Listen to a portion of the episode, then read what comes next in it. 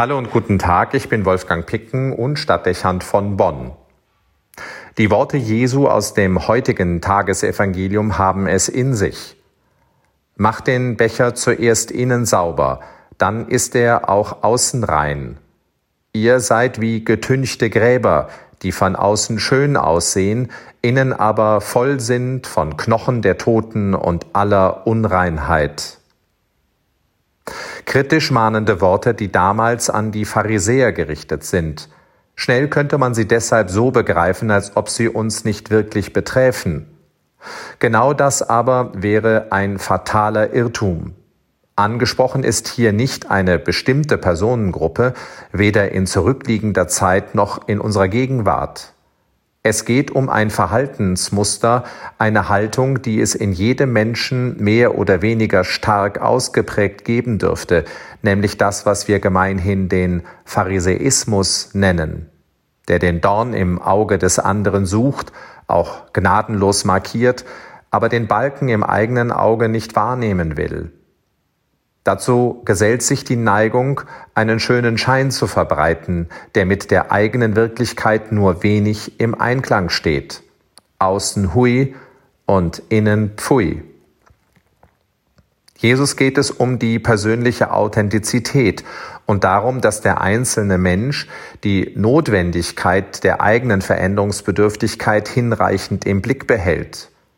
Die bewusste Wahrnehmung auch, wie schwer und mühselig die eigene Veränderung oft ist, auch nicht selten mit vielen Rückschlägen und Rückfällen verbunden, soll uns milde und barmherzig mit unserem Nächsten stimmen.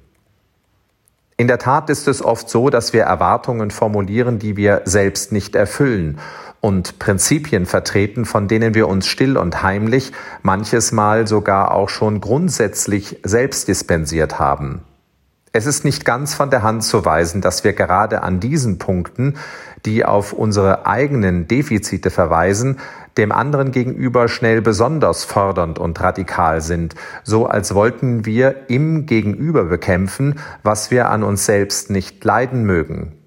Oder, was auch gelegentlich geschieht, man ist unzufrieden, geradezu unwirsch, weil einem etwas am Verhalten oder der Leistung eines anderen nicht passt, und erinnert sich nicht mehr daran, dass man selbst zu den gewünschten Ergebnissen hatte auch hinfinden und sich entwickeln müssen.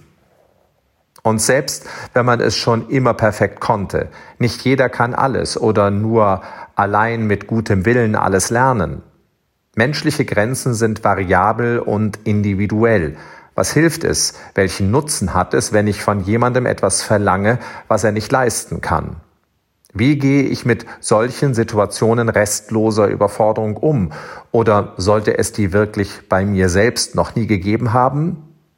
Niemand wird das von sich sagen können. Also, die Worte Jesu, die Authentizität fordern, sind konstruktiv und nützlich für jeden. Innere Klarheit und Frieden empfinden und überzeugende Ausstrahlung entfalten, das gelingt bleibend nur dann, wenn wir eins mit uns selbst sind, real und nicht Schein. Und der Blick auf die eigene Entwicklungsbedürftigkeit und immer wieder auch das Angewiesensein auf die Rücksicht anderer verändert das zwischenmenschliche Klima und die Atmosphäre im Miteinander. Anstelle von Demotivation und Abwertung treten Verständnis und kreative Anregung.